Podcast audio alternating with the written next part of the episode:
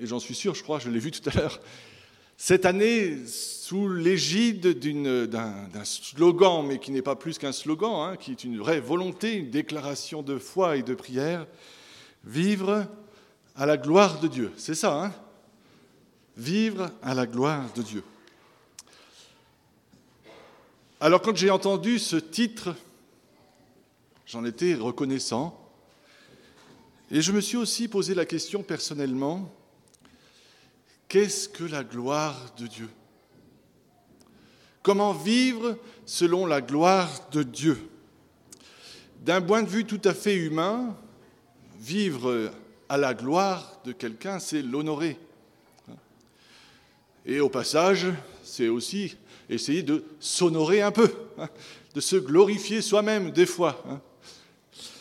Est-ce comme cela que Jésus, Paul, Dieu nous invite à vivre à la gloire Et eh bien, je voudrais vous inviter à un petit voyage biblique. Un petit voyage biblique pour découvrir finalement la façon dont la gloire de Dieu s'est déployée dans l'histoire et quelque part pour bien comprendre là où nous nous situons nous-mêmes. Et j'aimerais lire, parce que quand on veut vivre à la gloire de Dieu, il serait chouette, n'est-ce pas, ça c'est mon expression souvent, il serait chouette, d'avoir quelqu'un qui nous montre comment faire, n'est-ce pas? Quelqu'un qui nous montre, qui nous certifie de la façon la plus parfaite, la plus ultime qui soit, comment vivre à la gloire de Dieu.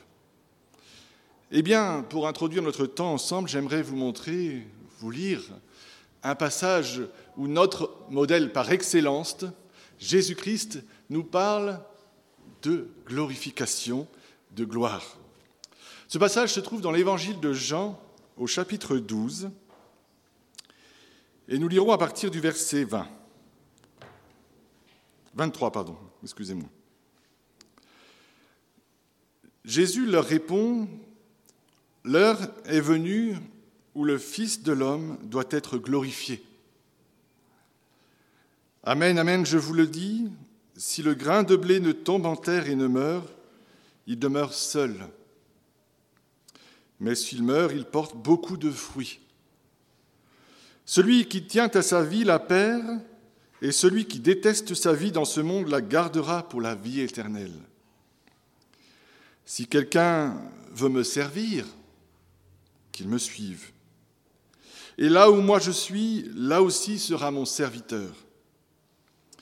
Si quelqu'un veut me servir, c'est le Père qui l'honorera. Maintenant, poursuit Jésus, je suis troublé et que dirais-je? Père, sauve-moi de cette heure. Mais c'est pour cela que je suis venu en cette heure. Père, glorifie ton nom. Une voix vint donc du ciel.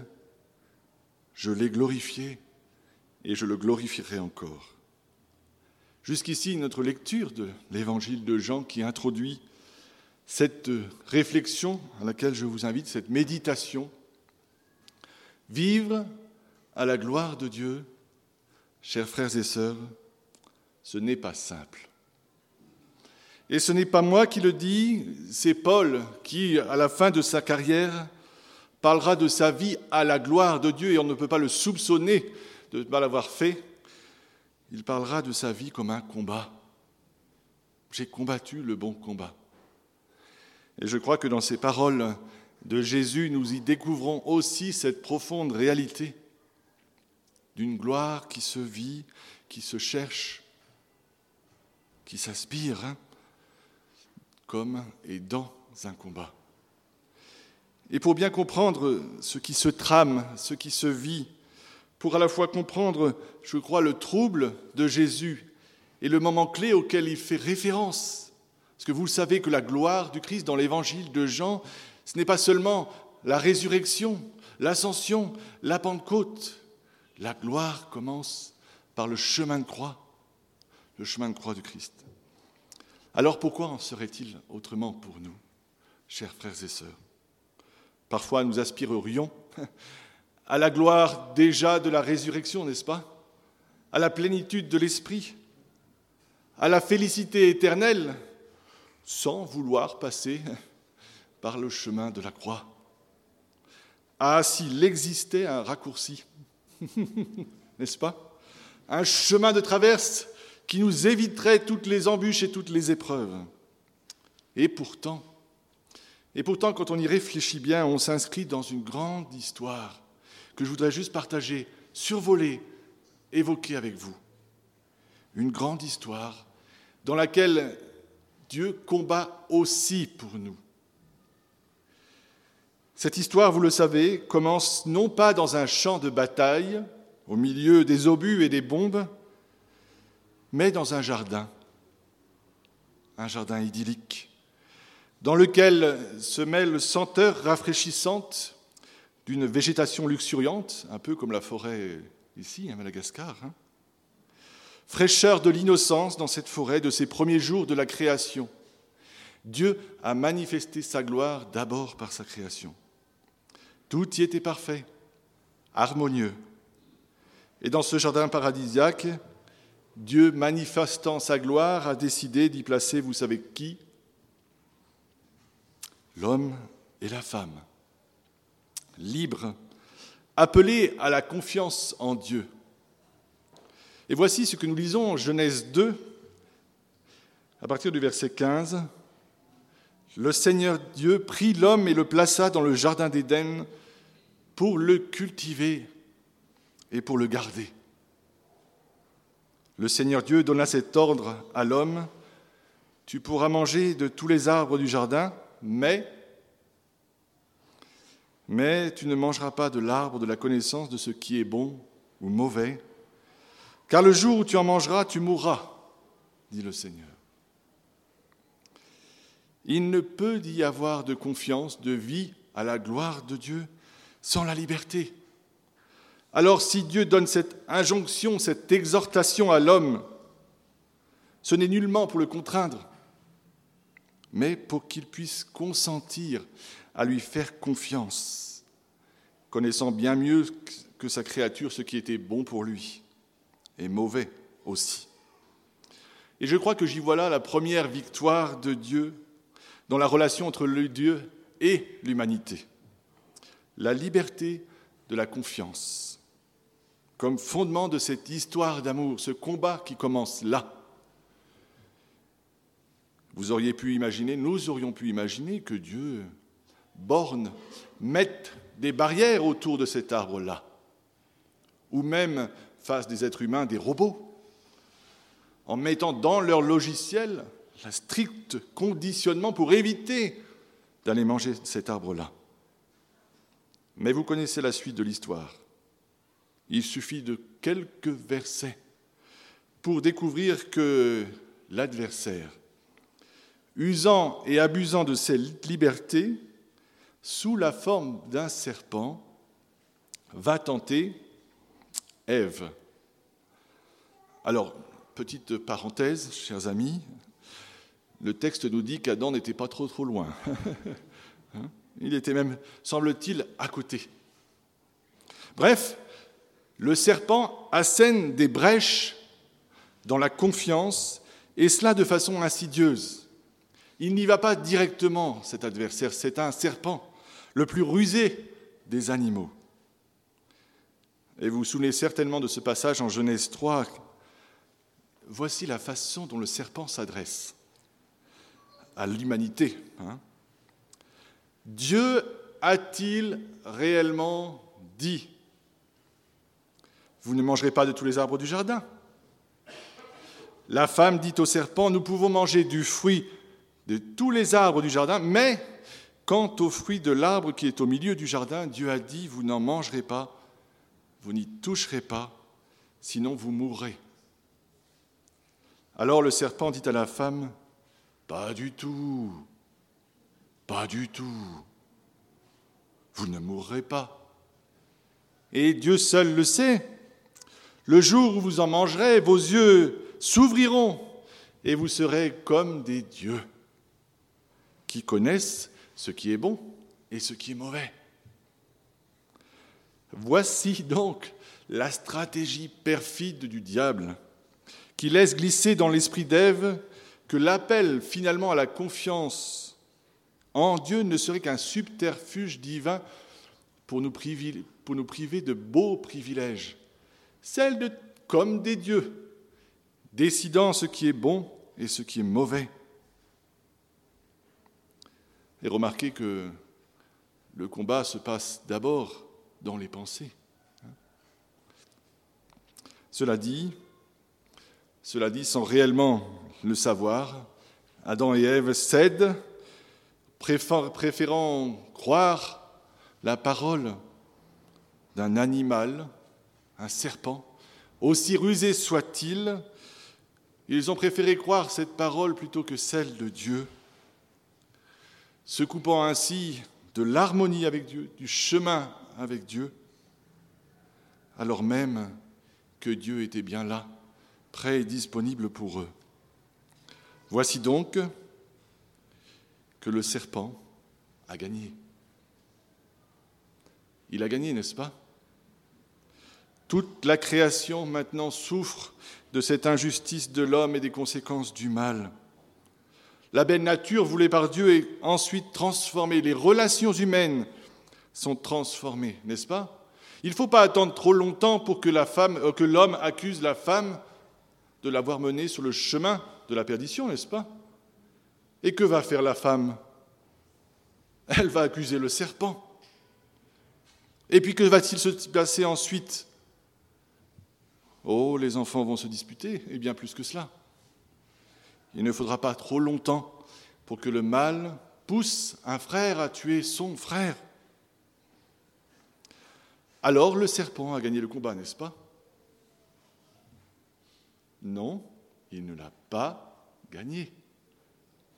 Parce qu'il ne faut pas attendre très longtemps non plus pour que Dieu manifeste la fougue de son amour pour l'humanité, en s'estimant nullement désarmé devant cette situation.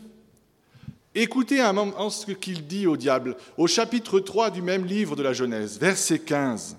14 et 15. Hein. Le Seigneur dit, Dieu dit au serpent, Puisque tu as fait cela, tu seras maudit entre toutes les bêtes et tous les animaux de la campagne, tu te déplaceras sur ton ventre, tu seras humilié, et tu mangeras de la poussière tous les jours de ta vie. Écoutez encore, je mettrai de l'hostilité entre toi et la femme, entre ta descendance et sa descendance. Celle-ci t'écrasera la tête. Entre parenthèses, c'est un signe de victoire. Mais tu lui mordras, le talon, et cette victoire sera douloureuse. Alors si l'ennemi se réjouit de cette souffrance, de voir ce mal se fondre sur l'homme et se propager sur la création de Dieu, nous découvrons dès les premiers versets de la Bible que cette victoire finale n'est pas pour le diable, mais pour Dieu. Que cette victoire sera certes douloureuse, mais elle sera définitive. Et même si cette victoire suppose que le serpent morde la descendance, cette descendance lui écrasera la tête.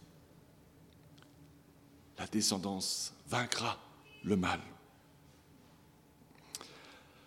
Mais qui donc, chers amis, chers frères et sœurs, qui donc est cette descendance? Qui est ce lointain descendant? Je ne sais pas pour vous, mais en règle générale, c'est petite parenthèse, mais aux écoles du dimanche, on apprend aux enfants à dire, quand on pose une question, la bonne réponse est toujours Jésus-Christ, quelle que soit la question. Mais ici, c'est la bonne réponse, n'est-ce pas? Qui est ce descendant qui va connaître une victoire douloureuse, si ce n'est Jésus, qui rentre dans ce combat? Mais lui, dès le, début de son ministère, au lieu, au lieu d'être défait, vous savez, connaissez cette histoire que l'on trouve en Luc 4, Jésus, dès le début, après son baptême, est conduit par l'Esprit, poussé par l'Esprit au combat. Il va faire face, vous le savez, à l'épreuve de la tentation. Si tu es le Fils de Dieu, et Jésus ne tombera pas dans le panneau. Hein? Il va l'emporter. Il va l'emporter. Alors nous lisons à la fin, tout à la fin de cet épisode, Luc 4, verset 13. Après avoir achevé de le mettre à l'épreuve, le diable s'éloigna de lui pour un temps. Il s'avoue vaincu, mais semble-t-il pour un temps seulement. Cette fois-ci, chers amis, l'humanité en la personne de Jésus fait front. Et Jésus fait preuve d'une sacrée force de caractère. Il résiste, ne tombe pas dans les pièges, esquive les ruses en usant de l'arme fatale par excellence, chers amis, qui est la parole de Dieu. Trop souvent, trop souvent, nous chutons, nous tombons par manque d'enracinement, manque de fondement biblique. On se laisse avoir par les ruses, par les faux enseignements, les fausses doctrines. On se laisse battre. Mais là, il n'en est rien pour Jésus, qui dès le début de son ministère sème ensuite des germes de vie. Il va délivrer des femmes et des hommes possédés par les démons. Il va guérir, consoler, il va soulever, relever ceux qui étaient dans la douleur et l'injustice, ceux qui étaient sous le poids du prince de ce monde et accablés. Lui, lui va serrer dans les bras celles et ceux qui pleurent. Il va donner des coups de brèche. Des coups de brèche dans celui qui était en train d'établir une maison de douleur pour l'humanité qu'il avait tissé patiemment et de façon perfide tout au long de l'histoire de l'humanité. Mais vous vous rendez compte quand même, quand on y réfléchit un instant, que celui qui donne des coups de brèche dans ce royaume du mal, c'est un simple charpentier. Un homme insignifiant qui avance dans des bourgades insignifiantes en réalité. Mais Satan fait face à un homme bien plus fort que lui, un homme qui sait que la défaite du diable est proche. Il voit, dit-il, hein, Satan tomber du ciel. Il voit cette victoire à venir. Et si Jésus annonce cette victoire si proche, si Jésus proclame que Satan sera définitivement un jour lié et incapable de nuire à quiconque, à quel moment, chers amis, a eu lieu cet épisode si victorieux? Est-ce au moment de son intronisation? Est-ce au moment où Jésus, en roi et en chevalier victorieux entouré de ses armées, est venu à l'attaque? Non. La réponse à cette question est toute simple. La victoire a été emportée par ce qui peut ressembler à une défaite de Jésus. La croix. Lui qui a sauvé tant de gens ne, pourrait, ne pouvait a priori se sauver lui-même. Lui qui prétend être roi se trouve seul. Où est sa cour s'il est roi? Lui qui annonçait un royaume que nul ne pourrait détruire se voit infliger la peine la plus infamante qui soit. Pourtant, cette agonie sur la croix, ces larmes de Jésus, ces cris, ces douleurs, tout ce que Jésus a accompli. Voici le lieu, chers frères et sœurs, de la victoire de Jésus, où il glorifie le Seigneur qui, depuis la fondation du monde et bien avant avait prévu cela. Cette croix de bois signe la victoire de l'amour large de Dieu pour tous, l'amour le plus profond qui soit, qui vient nous chercher jusque dans nos ténèbres. Et Dieu a bien tenu, il a bien tenu cette promesse faite au serpent. Hein. Si ce dernier a bien mordu le talon de Jésus, le conduisant à, se trouver là, gisant sur la croix, rejeté par son peuple, trahi par l'un de ses amis, abandonné, laissé à la cruauté les autorités politiques et religieuses de l'époque, oui, il a été mordu, mais la victoire est là. La victoire est là. Alors les mains qui ont autrefois béni se retrouvent maintenant percées par le froid clou du supplice, c'est vrai. Lui dont les bras ont si souvent porté et béni des enfants, les voilà étendus, cloués, écartelés. Oui, Jésus a été mordu. Et quelle morsure, chers amis, pour nous. Mais, mais ce que le diable ne sait pas, c'est que c'est par ses meurtrissures, hmm, par sa mort, que Jésus a posé son pied sur sa tête. Et lors de son dernier souffle, Jésus va le lui écraser. Il sera alors vaincu. Et ce n'est pas par le spectacle visible de la, force ou de la violence que Dieu l'emporte, emporte le combat contre l'ennemi, mais par la faiblesse de la mort de son Fils que nous avons chanté et dont nous nous sommes rappelés par la scène. Jésus détruit par sa mort tout ce que le diable avait tissé comme œuvre. Parce que, selon Colossiens 2, versets 13 à 15, Jésus a retiré au diable et à ses sbires toute possibilité de nous accuser et donc de nous éloigner de Dieu. Et ça, c'était la porte principale par laquelle il nous accablait, l'accusation. Si le diable, le diable donc s'est éloigné pour un temps, après l'épreuve de Luc que nous avons lue tout à l'heure, s'il croyait revenir à la charge et l'avoir remporté de façon définitive en observant le spectacle de la croix, hmm, quelle surprise, quelle surprise de découvrir que c'était finalement le triomphe du Christ.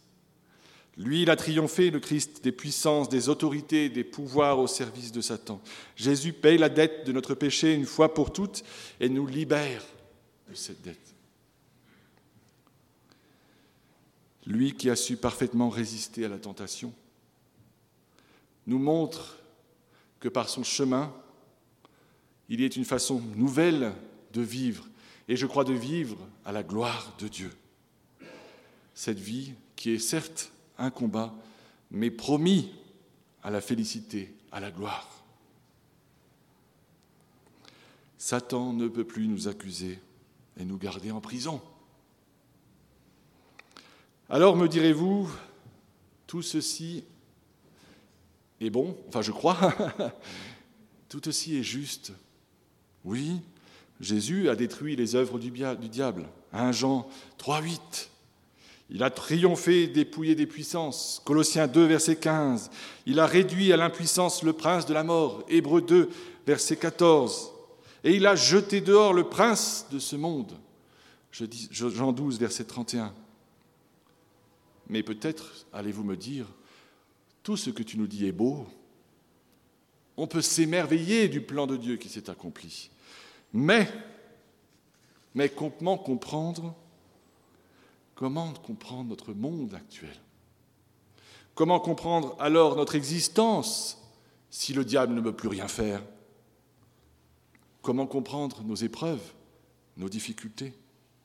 Comment comprendre que nous devions encore attendre encore attendre avant d'être pleinement glorifié avec le Christ Jésus. J'aimerais vous livrer pour terminer deux passages pour comprendre notre temps. Le premier se trouve dans 2 Pierre 3, verset 9. Alors que nous aspirons, nous aspirerions à le voir revenir en gloire et à être glorifié, alors que nous prions pour cela, certains le contestait. Hein? Et voici ce que Pierre répond. Le Seigneur n'est pas en retard dans l'accomplissement de sa promesse, comme certains se l'imaginent. Il fait simplement preuve de patience à votre égard, à notre égard, car il ne veut pas qu'un seul périsse. Il voudrait au contraire que tous parviennent à se convertir. Tous parviennent à se convertir. Et puis le deuxième passage, c'est un passage qui se trouve dans le livre de l'Apocalypse, au chapitre 20, et qui nous donne à voir ce que Christ a accompli par sa victoire, une autre perspective, plus imagée, vous allez le voir. Apocalypse 20, à partir du verset 1. Puis je vis, Jean je vis descendre du ciel un ange qui tenait la clé de l'abîme et une grande chaîne à la main. Il saisit le dragon, le serpent ancien, qui est le diable et Satan, et il le lia pour mille ans. Il le jeta dans l'abîme, le chassa du ciel, si vous voulez, qu'il ferma et scella au-dessus de lui, afin qu'il ne séduise plus les nations jusqu'à ce que les mille ans soient accomplis. Après cela, il faut qu'il soit délié pour un peu de temps. Alors je ne vais pas rentrer dans la question du millénium, hein, vous vous en doutez, on n'a pas le temps. Mais si je vous partage ces deux textes, c'est pour comprendre dans quel temps et dans quelle situation nous vivons. Nous aspirons à vivre à la gloire de Dieu et c'est tout à fait juste, bon, légitime. Mais il faut prendre conscience que nous le vivons tel un combat. Un combat dans lequel il y a du déjà et du pas encore. Oui, la victoire est assurée. Soyez-en sûrs. Pourquoi? Parce que cette victoire ne dépend pas de nous. Si elle dépendait de nous, en tout cas si elle dépendait de moi, elle serait très très très loin d'être garantie.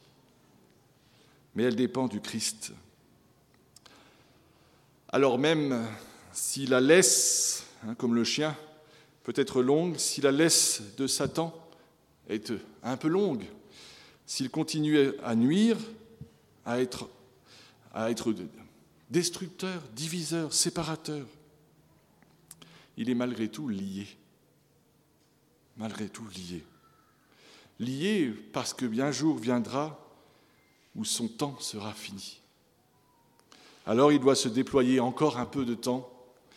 Dans ce temps de la patience de Dieu, dit Pierre. Et dans ce temps de la patience de Dieu, nous n'avons pas à rester enfermés dans nos églises, entre nos murs, à nous protéger, hein, à attendre que les choses se passent, à fuir l'adversité. Mais à l'exemple du Christ, je crois que si nous voulons vivre à la gloire de Dieu, il nous faut sortir. Parce que s'il y a un temps de patience de Dieu, vous l'aurez remarqué selon Pierre, c'est pour que la bonne nouvelle de l'Évangile soit propagée, y compris au milieu de l'adversité. C'est cela, vivre à la gloire de Dieu, chers amis, je crois. Alors certes, comme une bête blessée, enragée mais enchaînée, Satan continue de nuire dans notre monde. Il ne faut pas le nier. Il continue peut-être de nous tenter aussi, de nous accuser. Mais au passage, qui peut donc accuser les élus, n'est-ce pas dira Paul? Son pouvoir fondamental le plus important, qui est l'accusation, est lui anéanti. Il tente encore de le faire. Hein. Et il nous laisse parfois, je crois, de façon insidieuse, croire qu'il nous reste et qu'il reste maître de la situation. Mais c'est faux. Toutes ces paroles qui peuvent parfois être là devraient être comme l'eau, vous savez, sur les plumes d'un canard glissé. Laissons, chers amis, les mensonges de Satan pour écouter et nous enraciner dans les paroles de Dieu. Lui a vaincu. Et nous nous sommes encore souvenus tout à l'heure. Lorsque nous partageons le pain et le vin, nous proclamons quoi? La mort et la résurrection du Christ, sa victoire. Alors nous sommes appelés à vivre cette victoire.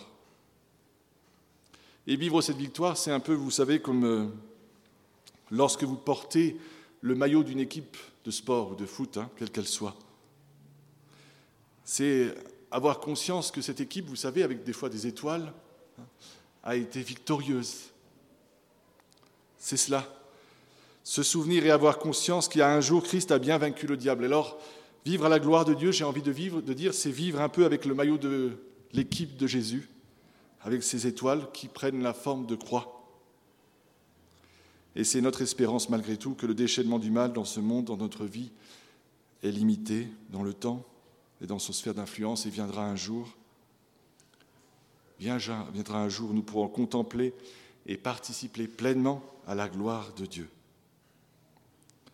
Alors en attendant, chers frères et sœurs, si nous ne sommes pas sur nos gardes, si nous ne veillons pas, nous pourrions glisser, chuter, que l'homme, celui qui est debout, ne prenne garde de chuter, dit Paul. Hein. Si nous ne sommes pas sur nos gardes, ces tentatives de flèches enflammées que le Satan peut des fois nous envoyer pourraient nous atteindre. Mais, à chaque fois qu'il tenterait de le faire, répondons par la parole de Dieu. À chaque fois qu'il nous accuse, qu'il nous dit Tu es fichu, tu as trop péché, ou ton péché déplaît à Dieu, souvenez-vous de 1 Jean 1,9 Si nous confessons nos péchés, il est fidèle et juste pour nous les pardonner. La parole de Dieu est notre arme par excellence dans cette vie à la gloire de Dieu qui est un combat. Alors restons accrochés au Seigneur. Restons accrochés au Seigneur. Résistons au diable et il fuira loin de nous, nous dit Jacques. Et je crois que cette résistance passe par d'abord par nos pensées. Alors à chaque fois que l'adversaire viendra nous remettre en cause, nous déstabiliser par différentes paroles, tu es fichu, tu es vaincu. Ou s'il nous dit, si tu es là, c'est que certainement Dieu t'en veut. Tu vis telle épreuve parce que tu y es pour quelque chose. Peut-être même nous suscitera-t-il à l'esprit es-tu sûr que Dieu veut vraiment ton bien? Eh bien, à chaque fois qu'il viendra, vous déclarez comme condamné devant Dieu, à chaque fois qu'il vous dira Tu n'as plus de valeur, tu ne vaux plus rien, vous lui direz Ah oui, ah oui. Qui est mort sur la croix pour moi.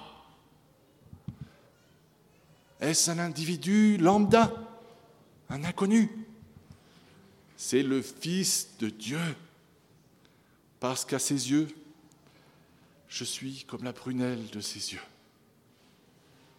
Ou bien encore, lorsqu'il vous dira, tu es perdu, regarde, aussi spirituel que tu sois, tu as encore chuté Dieu te pardonnera-t-il encore?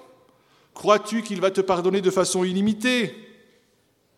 1 Jean 1,9 Si nous confessons de façon sincère, hein, si nous confessons nos péchés, il est fidèle et juste pour nous pardonner. Voici ce que nous pourrions dire à l'adversaire. Ou bien encore, s'il nous dit, regarde un peu, tu connais la souffrance, l'épreuve, la maladie. Si Dieu t'aimait, permettrait-il que tu vives une vie aussi insignifiante, aussi éprouvante? Tu devrais vivre une vie victorieuse. Et regarde encore ce qui se passe dans ce monde. Si Dieu était vraiment bon, ne réagirait-il pas? Alors à chaque fois qu'il distillera le doute, la tentation et toutes ces pensées accusatrices et paralysantes, que le Seigneur nous donne la force, par son esprit, de lui enjoindre Tu es vaincu. Nous sommes dans le temps de la patience. Et si celui qui est mon modèle par excellence, celui qui a vécu à la gloire de Dieu la façon la plus parfaite et la plus excellente, est passé par le chemin de la croix, pourquoi ne devrais-je pas passer par cela aussi? Dieu nous a certes promis le bonheur, la félicité, mais elle viendra en son temps. Alors si Satan veut et va continuer de nous faire voir notre péché et nous accuser,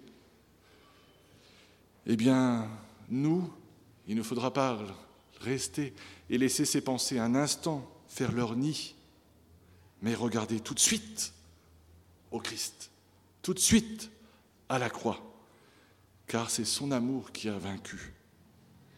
Car il est écrit, vous le savez, en Romains 8, versets 36 à 39, C'est à cause de toi qu'on nous met à mort tout le jour, qu'on nous regarde comme des brebis destinées à la boucherie. Mais qu'en toutes ces choses, en toutes ces choses, nous sommes plus que défaits, perdants, vainqueurs par celui qui nous a aimés, car j'ai l'impression, j'ai l'assurance que ni la mort, ni la vie, ni les anges, ni les dominations, ni les choses présentes, ni les choses à venir, ni les puissances, ni la hauteur, ni la profondeur, ni aucune autre créature ne pourra nous séparer de l'amour de Dieu manifesté en Jésus-Christ notre Seigneur. Vivre à la gloire de Dieu, c'est vivre dans cette fragilité humaine, mais dans et assuré de la victoire de Jésus-Christ notre Seigneur et notre Sauveur. Amen. Je voudrais vous inviter à prier si vous le voulez bien.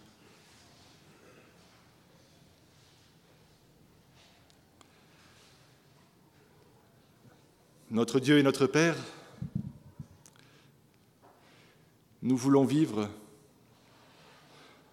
en tant que croyants, en tant que disciples, en tant qu'Église, ici à Madagascar et de par le monde, à ta gloire. Nous voulons, Seigneur, que nous puissions te glorifier, te glorifier y compris dans l'adversité, dans ce combat que nous livrons au quotidien, les combats que tu as déjà emportés. Et Seigneur, c'est avec cela que nous voulons vivre au quotidien. Seigneur, donne-nous de, de te glorifier dans ce temps de la patience, car viendra un jour où il y aura un point final à tout ce mal, à toutes ces souffrances. En attendant, Seigneur, tu nous donnes ton esprit, tu nous donnes des frères et sœurs pour nous soutenir nous aider à regarder vers toi, le Dieu victorieux. Et Seigneur, donne-nous de vivre à ta gloire, pour que le monde voie, par l'amour que nous avons les uns pour les autres, y compris dans l'adversité et l'épreuve, que nous sommes tes enfants. Seigneur, vivre à ta gloire, c'est marcher dans tes pas. Et c'est ce que nous voulons faire fidèlement, humblement par la puissance de ton Esprit Saint qui vit en nous et au milieu de nous. Amen.